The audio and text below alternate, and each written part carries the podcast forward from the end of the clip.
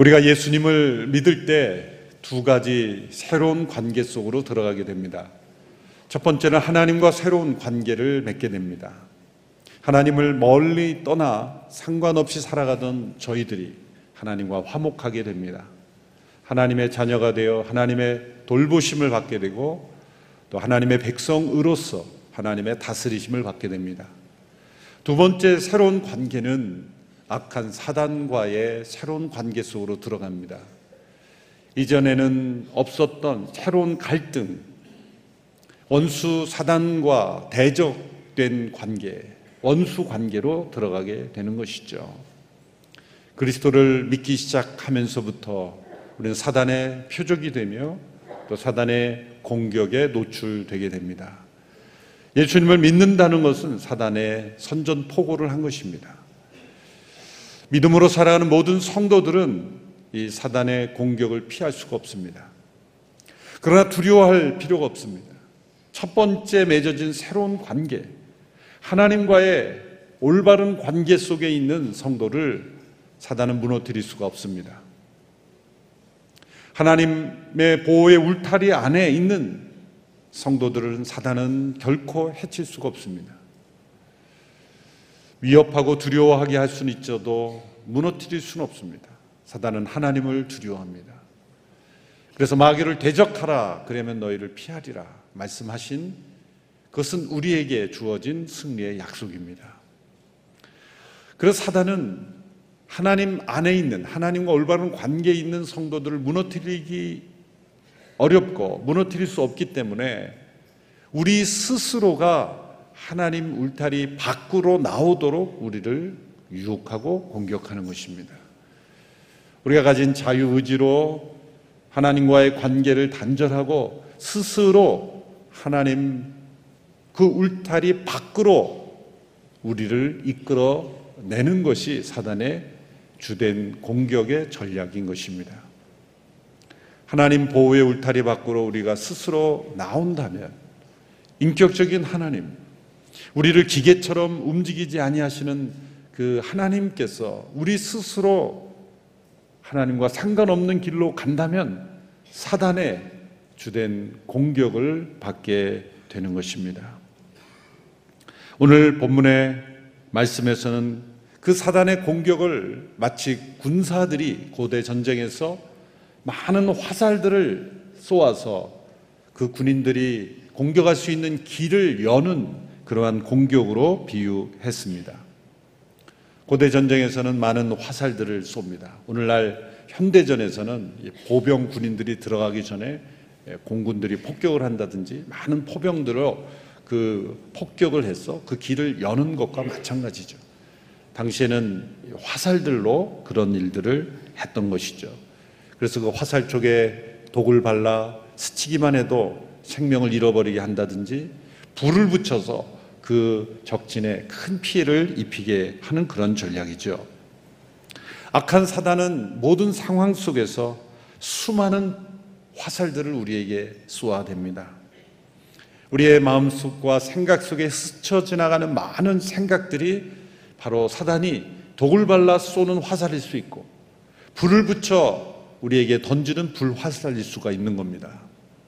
우리 마음속에 찾아오는 엄습해오는 모든 악한 생각들, 불안, 두려움, 미움, 때로는 욕망, 질투, 유혹, 우리의 상상 속에 일어나는 많은 것들이 사단이 우리에게 쏘아대는 화살들입니다.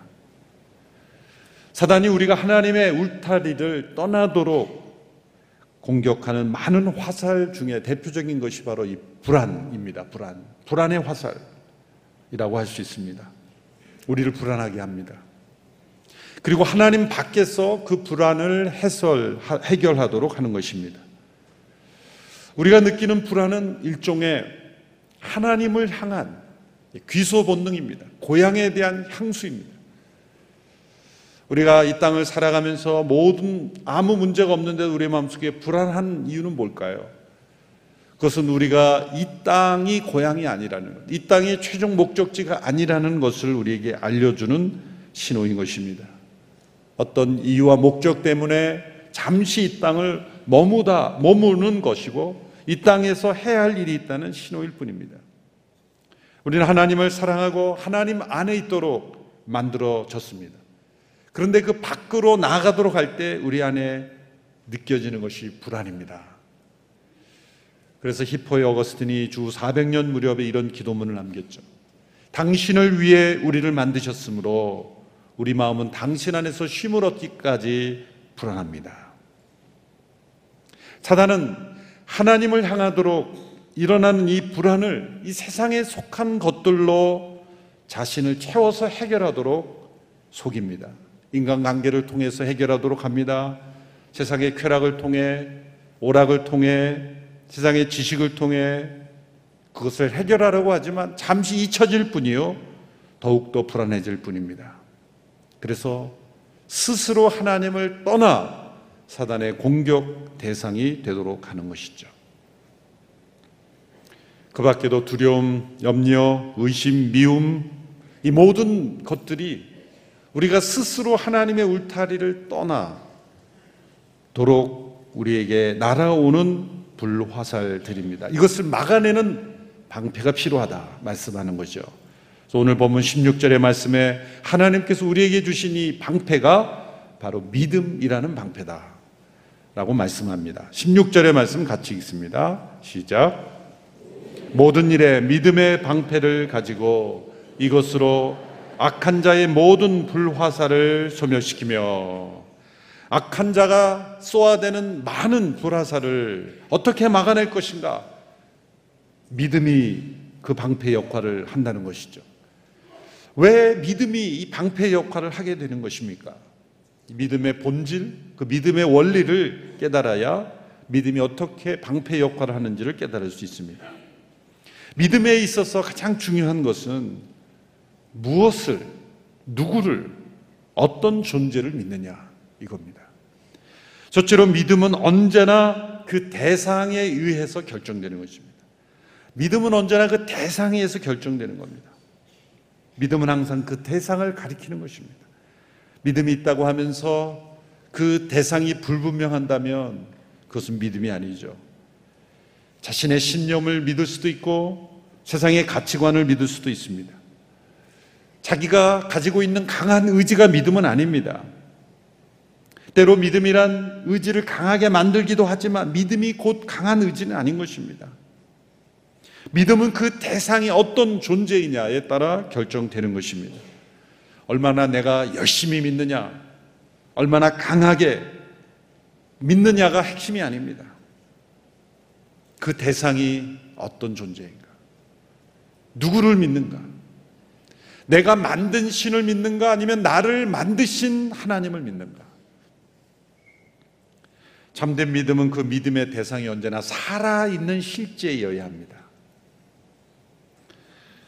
그래서 믿음의 방패라고 할 때 그 믿음은 언제나 살아계신 하나님, 살아계신 인격이신 하나님, 어떤 지식이나 정보, 법칙을 믿는 것이 아니라 살아계신 하나님과의 관계 속에서 그 하나님을 믿는 거죠. 사람들이 하나님을 믿기 어려운 두 가지 이유가 있습니다. 첫째는 죄 때문입니다. 죄가 이 믿음을 파괴한 것입니다. 살아계시며 천지를 창조하시며 우리를 그 만드신 인도하신 그 하나님을 믿음으로 살아가는 삶을 파괴한 것입니다. 하나님께서 행하신 일을 믿는 믿음을 파괴했습니다. 대신에 사람들이 우리의 눈을 믿게 만들었습니다. 그래서 하나님을 믿기 어려운 이유는 두 번째 이유는 바로 사람들이 스스로의 눈을 믿기 때문이에요. 사람들은 눈으로 봐야 믿습니다. 그러나 사실 눈으로 본 것을 확인한 것이지 믿는 것이 아닙니다.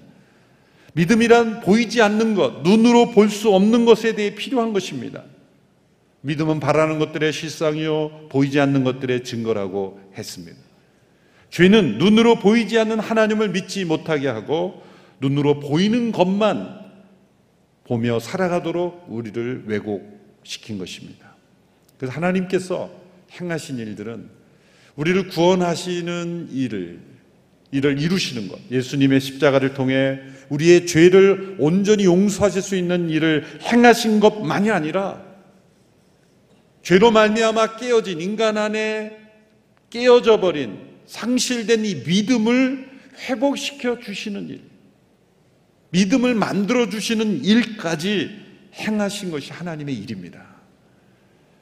예수 그리스도의 십자가를 통해 모든 사람이 죄 용서를 받고 구원받을 수 있는 길을 마련하셨다 할지라도 사람들의 마음속에 믿음이 없다면 그것이 작용되지 않는 것이군요. 그 은혜가 우리에게 부어질 수가 없기 때문에 그 은혜가 부어줄 수 있는 통로, 그 길을 우리에게 믿음을 통해 만들어 주신 거예요. 그래서 믿음도 하나님의 선물이요. 하나님의 역사인 거죠. 히브리서 12장 말씀에 그래서 믿음의 주요 온전케 하신 예수를 바라보라 할 때 믿음의 주라는 건 믿음의 창시자, 믿음의 시작자, 우리에게 믿음을 일으켜 주시는 하나님이시라는 거예요.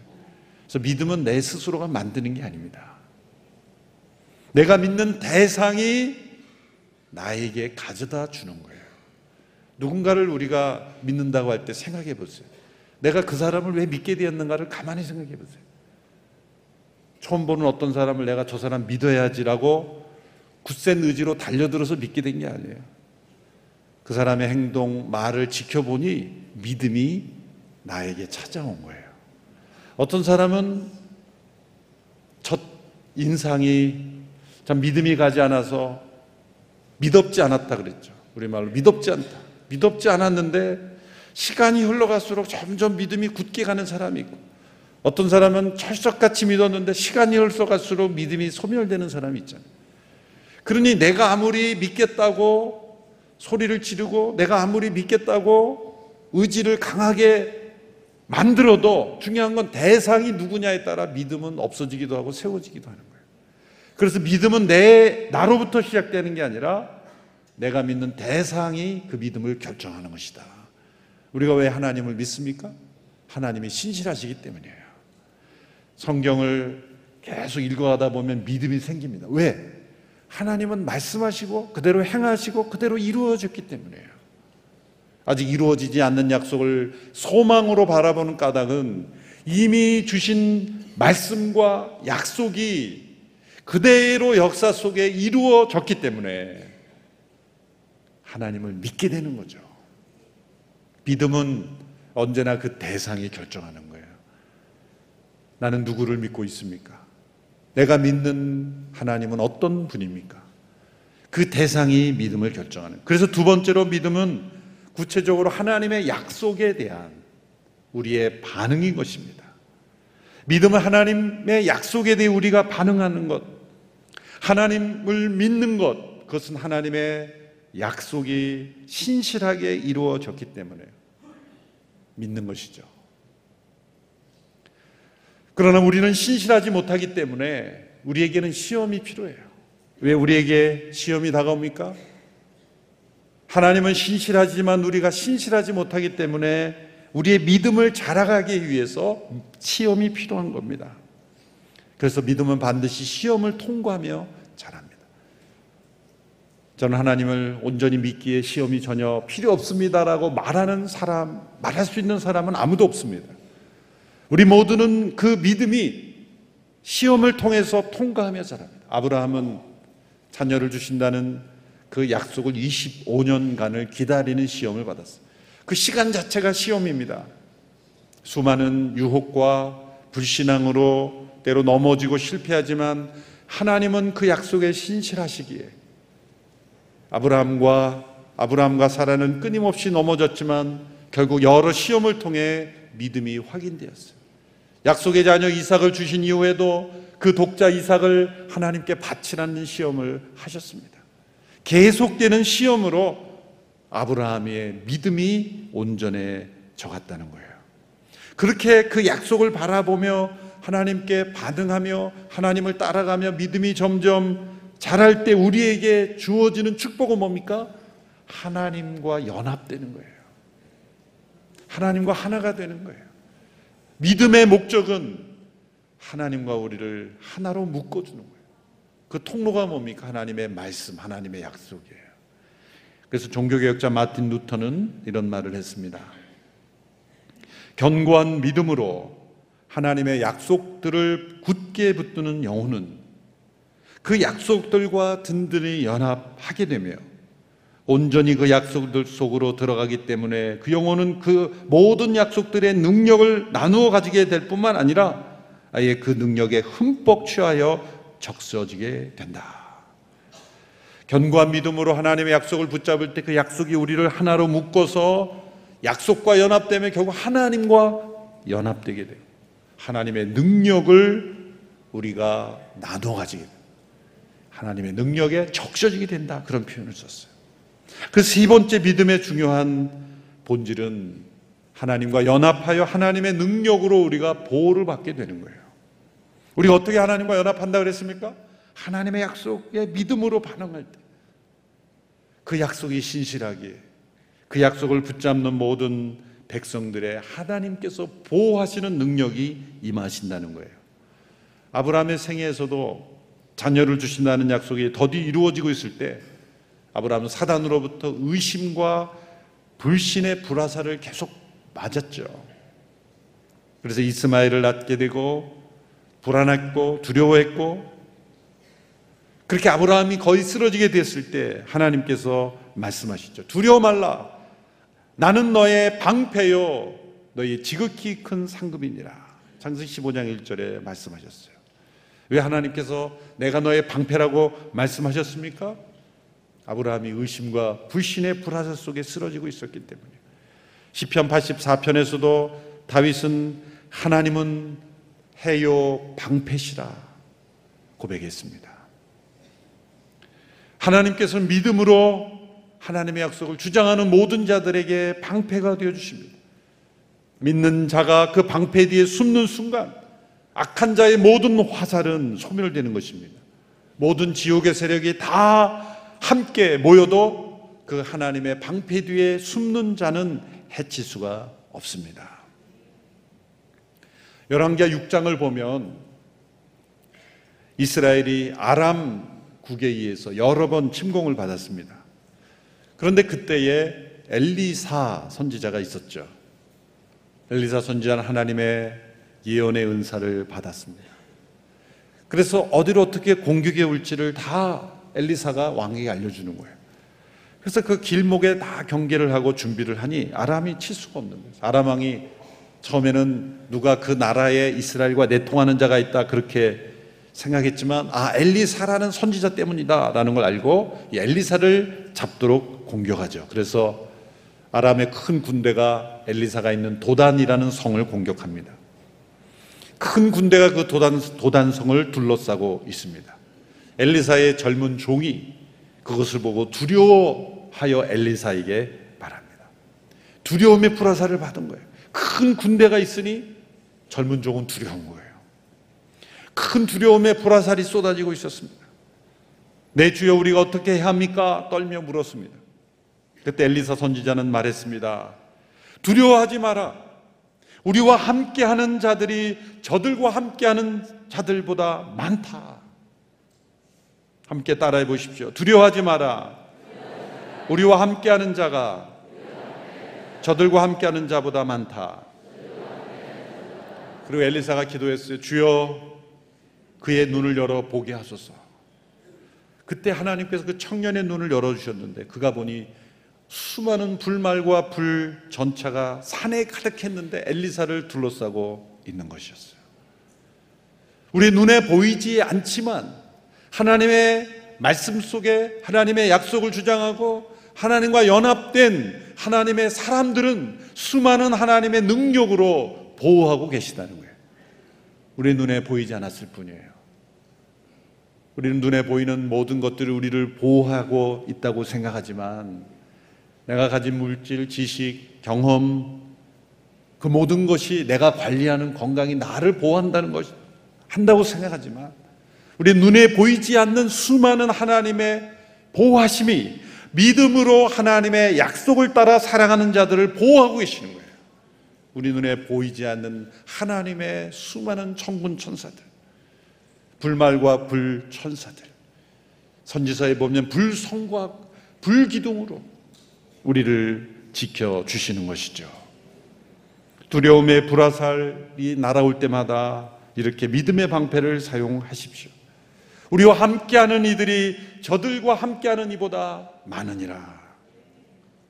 그래서 믿음으로 모든 불화사를 막고 승리할 수가 있는 것입니다. 이렇게 믿음은 방패 역할을 하는 거예요. 믿음은 우리가 믿는 그 대상에 따라 결정된다 그랬어요. 또 하나님의 약속을 주장할 때 그 하나님의 보호하심이 우리에게 함께 하시는 은혜로 방패 역할을 한다 그랬어요. 또 한편으로 그 믿음은 우리가 온, 우리에게 예비된 다른 세상으로 들어가는 문이 됨으로써 우리를 보호하신다고 말할 수 있습니다. 본문에서 이 방패라는 단어의 헬라어의 단어는 문이라는 단어에서 파생된 단어입니다. 그것은 고대 로마 군인들이 썼던 방패가 전신을 가릴 수 있는 큰 문처럼 크기 때문이기도 하지만 또 다른 면으로 볼 때 믿음은 문과 같기 때문이라고 생각합니다. 이 세상에 갇혀 사는 인생이 아니라 우리에게 예비된 영원한 세상으로 들어가는 문이 되기에 이 세상에서 방패 역할을 하기도 하지만 궁극적으로는 우리가 방패로서만 믿음을 쓰는 게 아니에요. 이 세상의 모든 악한 자와 언제까지 막아내기만 하며 살 거예요. 더 이상 공격할 수 없는 곳으로 들어가 버리면 끝나는 거예요. 그렇죠? 그렇죠? 화살이 쏟아지는 곳에 영원히 우리가 있도록 하시는 것이 하나님의 계획이 아니에요. 언젠가 우리는 이 믿음으로 그 문으로 다시는 공격이 없는 세상으로 우리를 인도하시는 거예요. 우리가 그 하나님의 진리를 믿을 때 때로는 그 문으로 영원한 세상을 경험하며 살아가는 거예요. 그래서 우리가 하나님을 믿는 것, 예수 그리스도를 통해 우리에게 주신 이 성경을 믿는 것은 세상이 보지 못하는 문으로 들어가 다른 세상을 볼 수 있기 때문이에요. 유명한 C.S. 루이스가 이런 말을 했죠. 나는 태양이 떴다고 믿는 것처럼 기독교를 믿는다.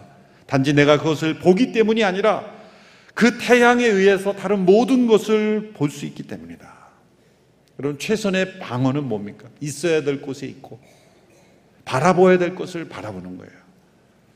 믿음은 영원한 세상을 열어주는 문이 되기에 그것은 누구도 공격할 수 없는 사단의 불화살이 이 세상 속에서는 우리를 쏠 수 있지만 영원한 하나님의 나라는 쏠 수가 없는 거예요.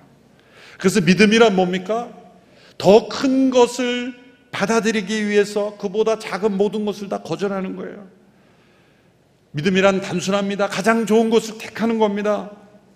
온전한 것을 택하는 겁니다. 반드시 내게 있어야 될 것을 택하는 겁니다. 죽음이 눈앞에 있다면 죽음 너머에 있는 영원한 생명을 붙잡는 것은 당연한 거죠. 크고 위대하시며 전능하신 그 하나님을 믿기를 선택했을 때 우리는 그 밖에 모든 것을 다 거절하는 것입니다. 하나님은 우리에게 새하늘과 새 땅을 예비해 주셨습니다. 우리는 믿음으로 그 나라에 들어갑니다. 구원받기 위해서만 믿는 게 아니라 매일매일 그 믿음으로 살아갈 때 우리는 믿음으로 의롭게 된 것처럼 믿음으로 온전케 될 것입니다. 그래서 날마다 우리는 이렇게 기도해야 합니다. 주여 우리에게 믿음을 더하여 주시옵소서. 그 믿음이 방패처럼 우리를 보호해 주실 것입니다. 하나님은 신실하십니다.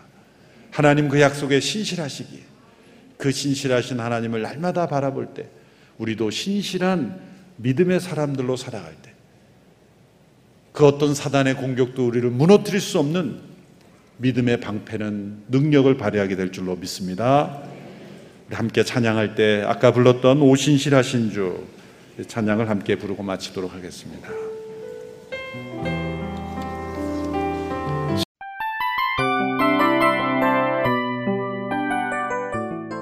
이 프로그램은 청취자 여러분의 소중한 후원으로 제작됩니다.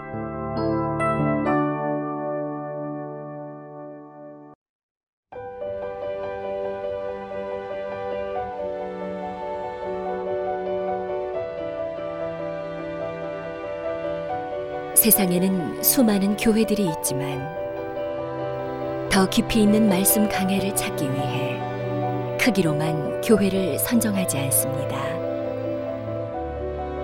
보다 좋은 영적 콘텐츠를 더 많이 나누기 위해 방송비를 받지 않습니다. 1년 365일 복음만 전하고 싶어서 우리는 광고를 하지 않습니다. 온누리의 복음을 땅끝까지 CGN TV와 함께 땅끝 선교사가 되주세요.